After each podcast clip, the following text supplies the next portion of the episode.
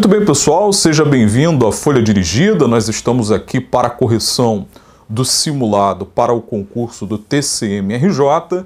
Eu sou o professor Alberto Almeida, da disciplina Ciências da Administração. Hoje nós vamos efetuar a correção do simulado. É, nós vamos começar na questão de número 35, que por sinal é uma questão bastante interessante sobre teorias da administração, tá legal? Então vamos começar a nossa trajetória pela questão de número 35. Vamos lá? Muito bem, pessoal, vamos então à questão de número 35. Ela é uma questão sobre o tema teorias da administração. Dá uma olhada primeiro no enunciado. O enunciado diz o seguinte: Henri Fayol é um dos principais contribuintes para o desenvolvimento do conhecimento administrativo moderno.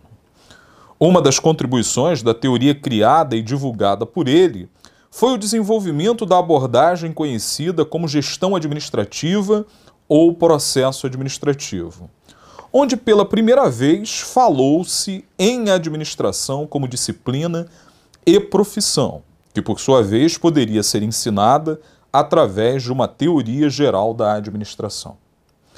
Os princípios gerais de administração sugeridos por Fayol e que ainda são considerados pela maioria dos administradores têm entre eles um que determina que os trabalhadores nas organizações deveriam receber ordens de um gerente somente para é, evitar conflitos e mal entendidos. Então, note que nessa questão de concurso público, muito embora o enunciado seja bastante grande, a pergunta que o examinador está fazendo para o candidato refere-se à, à possibilidade do candidato conseguir identificar qual é o princípio sugerido por Fayol que determina, se você observar aí no finalzinho do enunciado, que determina que os trabalhadores nas organizações deveriam receber ordens de um gerente somente. Muito bem, vamos continuar na questão. É, nós temos aqui as quatro alternativas que é, o, o, o candidato precisa julgar acerca do princípio exemplificado no enunciado da questão. Que princípio é esse? O princípio que determina que os trabalhadores nas organizações deveriam receber ordens de um gerente somente. E aqui nós temos quatro alternativas. Esse princípio refere-se à divisão do trabalho, refere-se à unidade de comando, refere-se à centralização ou refere-se à cadeia escalar. Muito bem, vamos ver a resposta a essa questão? A resposta a essa questão é unidade de comando. Né? É este princípio, pessoal, é o princípio identificador do pensamento de Fayol. Eu diria para vocês que se o pensamento taylorista, que normalmente é um pensamento muito utilizado pelas bancas para fazer os candidatos confundirem as proposições de Fayol, ou seja, as bancas utilizam o seu contemporâneo Frederick Taylor para fazer confusão na cabeça do candidato? Se no Taylorismo o principal elemento identificador da teoria é a concentração na tarefa, o principal elemento identificador da teoria de Fayol é a ênfase na estrutura organizacional.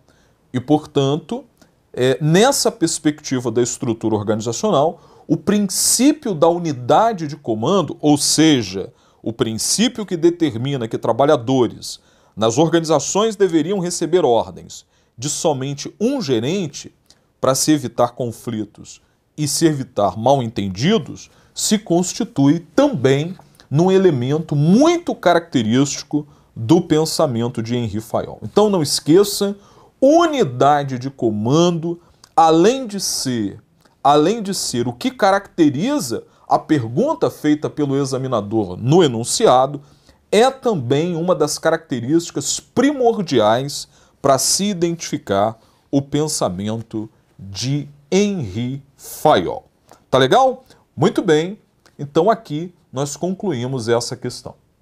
Muito bem, pessoal, vamos à questão de número 36. Ela é uma questão sobre a teoria contingencial de administração e a questão diz o seguinte: A teoria contingencial nasceu a partir de uma série de pesquisas feitas para verificar quais os modelos de estrutura organizacionais eram mais eficazes em determinados tipos de indústria. Em relação à teoria da contingência, considere. Bem, a gente tem aqui a primeira afirmação, esse tipo de questão é aquele tipo de questão onde nós temos que julgar a veracidade das alternativas, ou melhor, a veracidade das afirmativas e concatenarmos se a afirmativa é verdadeira ou falsa, está certa ou errada, com as alternativas de prova.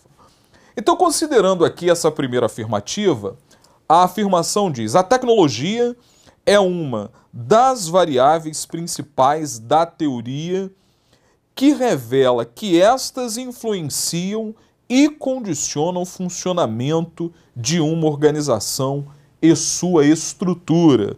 Pessoal, eu quero dizer para vocês que isso é tremendamente verdadeiro. Um comentário geral que nós podemos fazer sobre a teoria contingencial é que a teoria contingencial é uma espécie de teoria do tudo depende.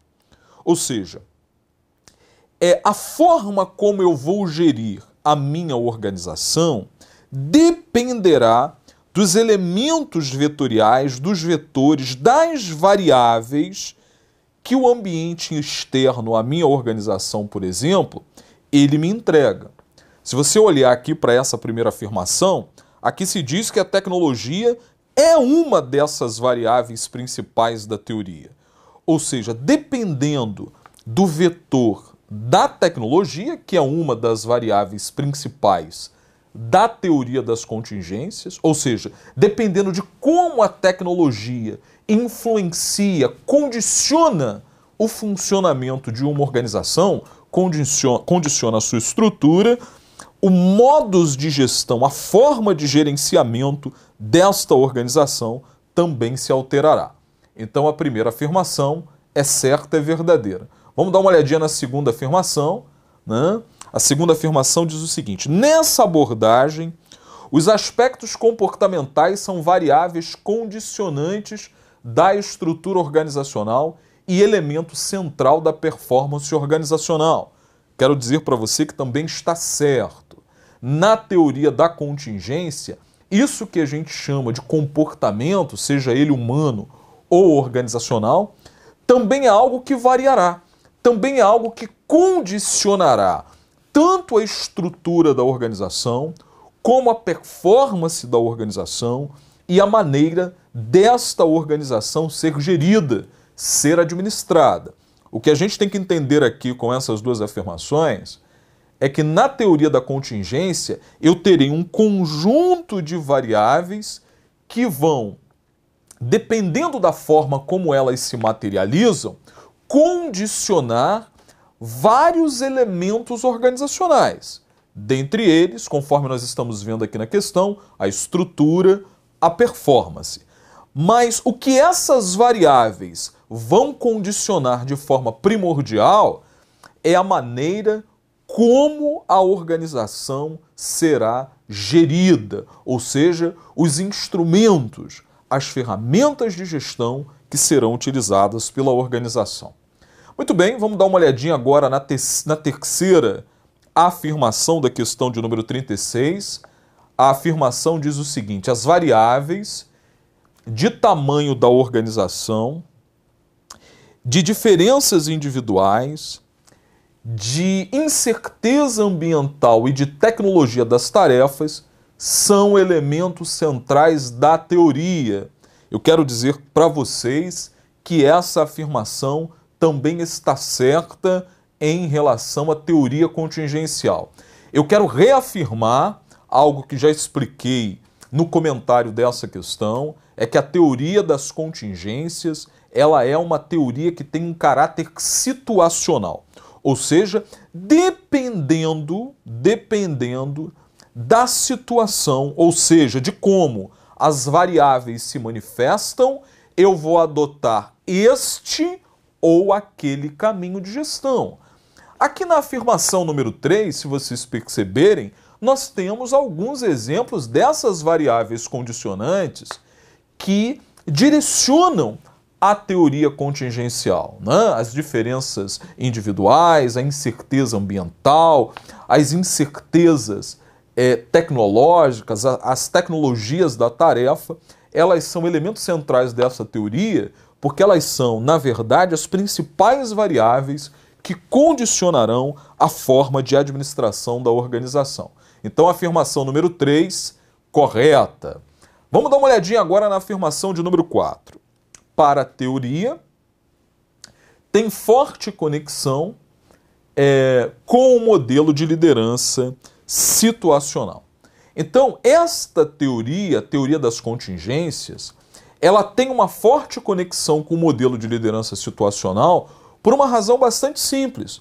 O modelo de liderança situacional, ele é um modelo de liderança onde eu vou exercer a minha liderança condicionada às situações, condicionada por um conjunto de variáveis que vão fazer com que eu direcione, por exemplo, meu estilo de liderança para este ou para aquele caminho.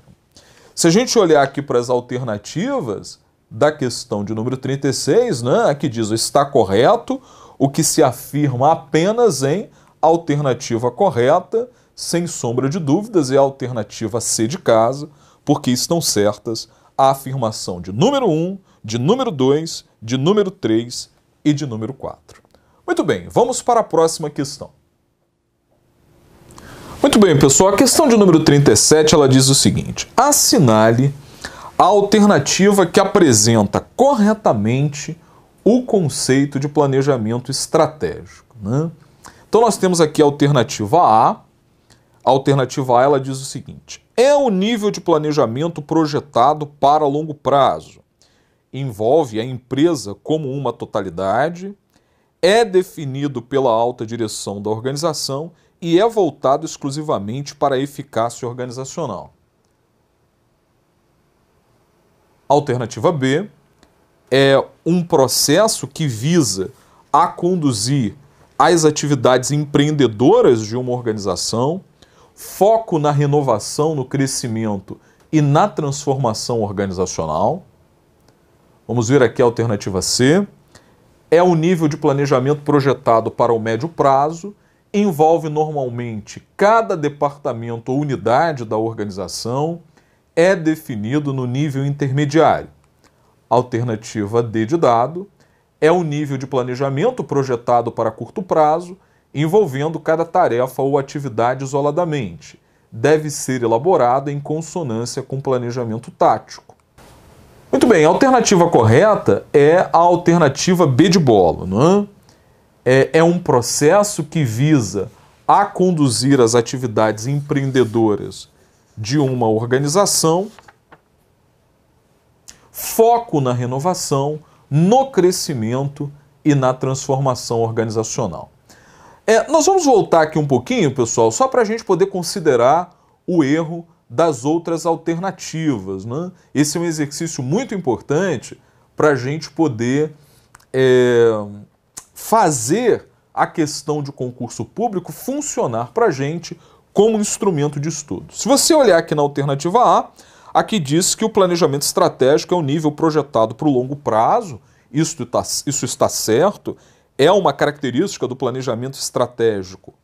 O, o, longo prazo, como aspecto temporal, envolve a empresa como uma, uma totalidade, essa é uma outra característica certa do planejamento estratégico também, isso também está correto. É, o examinador diz que é definido pela alta direção da organização, também está correto. Agora, quando o examinador diz aqui que é voltado exclusivamente para a eficácia, é, este é o erro da alternativa A. Né? O planejamento estratégico, muito embora ele seja, em certa medida, voltado para a eficácia, ele também é voltado para a eficiência e para a efetividade organizacional. Bem, a B de bola é a alternativa correta, conforme nós consideramos ali na frente, Nós vamos explicá-la um pouquinho mais detalhadamente. Vamos entender o erro da alternativa C. A C diz que planejamento é o nível, planejamento estratégico é o nível de planejamento projetado para médio prazo, envolve normalmente cada departamento. Né? Essas duas características estão erradas, porque o planejamento estratégico ele não é voltado para o médio prazo, essa é uma característica do planejamento tático. Quando se diz aqui que ele envolve no normalmente cada departamento ou unidade da organização e é definido pelo nível intermediário, também é um equívoco, porque essas são características do planejamento tático, não são características do planejamento estratégico. Vamos analisar aqui o erro da D. Aqui se diz que é o nível de planejamento projetado por, por curto prazo errado, envolvendo cada tarefa ou atividade isoladamente é, devendo, deve ser elaborada em consonância com o planejamento tático. Estas características apresentadas aqui na alternativa D de dado não são características do planejamento estratégico, são, na verdade, características do planejamento de cunho operacional. Bem, vamos comentar com mais detalhes a alternativa correta, que é a B de bola. Aqui nós temos as características é, proeminentes do planejamento estratégico, Sim, o planejamento estratégico é um processo que visa a conduzir as atividades empreendedoras de uma organização. Esta é uma característica importante do planejamento estratégico como função do processo organizacional. É, aqui nós temos na alternativa B de bola outras características relevantes, como a ideia de foco na renovação, foco no crescimento e foco na transformação organizacional. Estas são, portanto, características certas e adequadas para o conceito de planejamento estratégico. Maravilha! Vamos então à próxima questão. Muito bem, pessoal, vamos considerar então a questão de número 38. Ela diz o seguinte: É importante que o planejamento seja entendido como um processo cíclico e prático das determinações do plano, o que lhe garante continuidade havendo uma constante realimentação de situações propostas, resultados e soluções, lhe conferindo assim dinamismo baseado na multiplicidade, interatividade, num processo contínuo de tomada de decisão. No processo de planejamento estratégico, para certos autores, o diagnóstico estratégico corresponde à primeira fase e procura diagnosticar acerca da real situação da empresa quanto ao seu macroambiente e microambiente. Apresenta variáveis de análise classificadas como. Vamos ver essas variáveis de análise então. Primeira afirmação: variáveis controláveis que propiciam uma condição positiva para a empresa em relação ao seu ambiente. Afirmação número 2 variáveis não controláveis pela empresa que podem criar condições negativas para a instituição. Afirmação número 3. Variáveis controláveis que provocam uma situação negativa para a empresa em relação ao seu ambiente. E afirmação número 4. Variáveis não controláveis pela empresa que podem criar condições positivas para a empresa, desde que esta tenha condições ou interesse de usufruí-las. Muito bem, continuando na questão, o examinador ele diz: é pertinente concluir que na análise do binômio variável versus ambiente, alternativa A, é, 1 e 2 têm, respectivamente, relação com o ambiente externo e com o ambiente interno. Alternativa B, 1 e 4 têm relação com o ambiente externo. Alternativa C, 1 e 3 têm, respectivamente, relação com o ambiente interno e com o ambiente externo. Alternativa D, 1 e 3 têm relação com o ambiente interno. Bem, se a gente voltar aqui na questão, né, para a gente poder fazer essa análise, a gente vai observar que a primeira afirmação, o examinador está falando aqui de variáveis controláveis, né? que propiciam uma condição positiva para a empresa em relação ao ambiente. Ele está falando aqui de forças ambientais. Então, isso tem relação com o ambiente interno. É importante a gente entender que ambiente interno é um ambiente onde as variáveis são controláveis. No ambiente externo, quando a gente faz, por exemplo, análise estratégica e ambiental, no ambiente externo as variáveis não são controláveis. Então, sem sombra de dúvidas, a afirmação número um, ela tem, ela tem é, conexão com o ambiente interno, a número dois, conexão com o ambiente externo, a número 3, conexão com o ambiente interno, porque ele está falando de variáveis controláveis. E a número 4, conexão com o ambiente externo, porque o examinador na 4 fala de variáveis não controláveis. Se a gente voltar para o conjunto de alternativas, a alternativa correta, sem sombra de dúvidas, é a alternativa D de dado. Na afirmação número 1, o examinador fala de variáveis controláveis. Na afirmação número 3, se fala também de variáveis controláveis. Portanto, na afirmação em 3, está se falando a respeito de ambiente interno. Se a gente olhar para a alternativa A, na A se diz que 1 e 2 têm respectivamente relação com o ambiente externo e com o ambiente interno. Errado, né? Porque ele usa aqui a palavra respectivamente.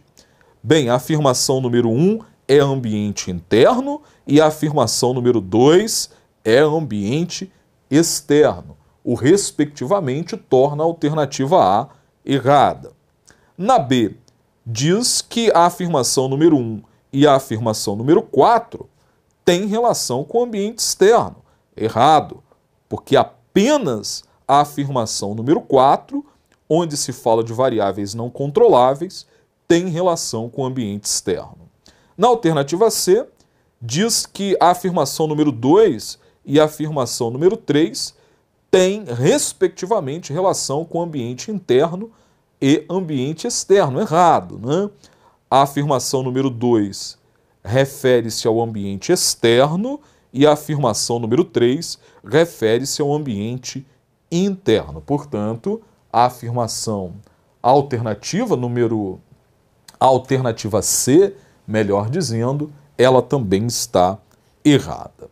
Estando correto, portanto, conforme nós já concluímos, a alternativa D de dado, porque a afirmação número 1, variáveis controláveis, refere-se ao ambiente interno, e a afirmação número 3, onde o examinador fala por exemplo, das fraquezas, não é? que são aquelas variáveis controláveis que provocam uma situação negativa para a empresa em relação ao seu ambiente, é, também refere-se ao ambiente interno. Essa questão nos ensina algo bastante simples, apesar da formulação da questão ela ter uma certa complexidade. Quando eu falo de ambiente interno, eu estou falando de forças e fraquezas organizacionais que são variáveis controláveis pela organização. E quando eu falo de ambiente externo, eu estou falando de oportunidades, de ameaças que são variáveis, positivas e negativas, mas não são controladas pela empresa, não são controladas pela organização.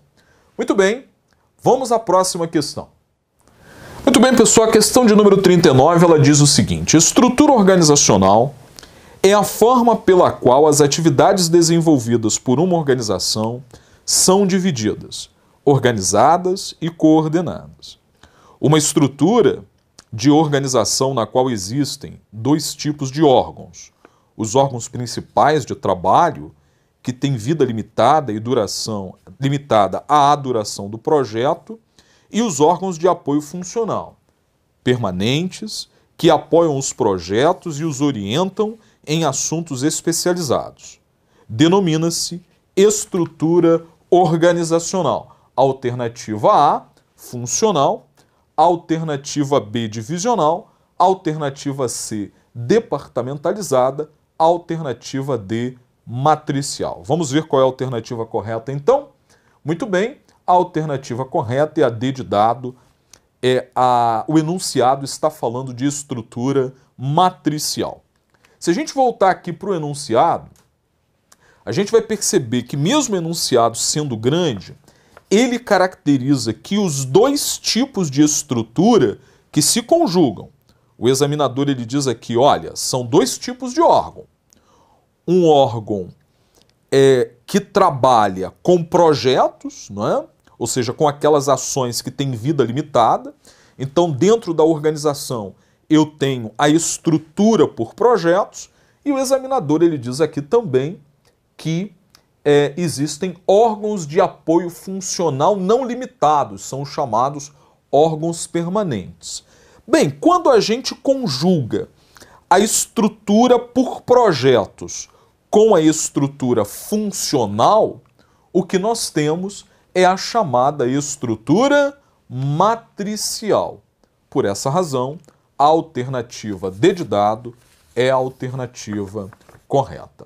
Bem, não pode ser a alternativa A, não é? porque é quando eu faço a conjugação da estrutura por projetos com estrutura funcional, não dá estrutura funcional, também não dá estrutura divisional e é, estrutura departamentalizada na alternativa C não seria nem um termo correto. O que existem, na verdade, são inúmeros critérios de departamentalização, dentre eles o critério funcional, o critério divisional e o critério matricial.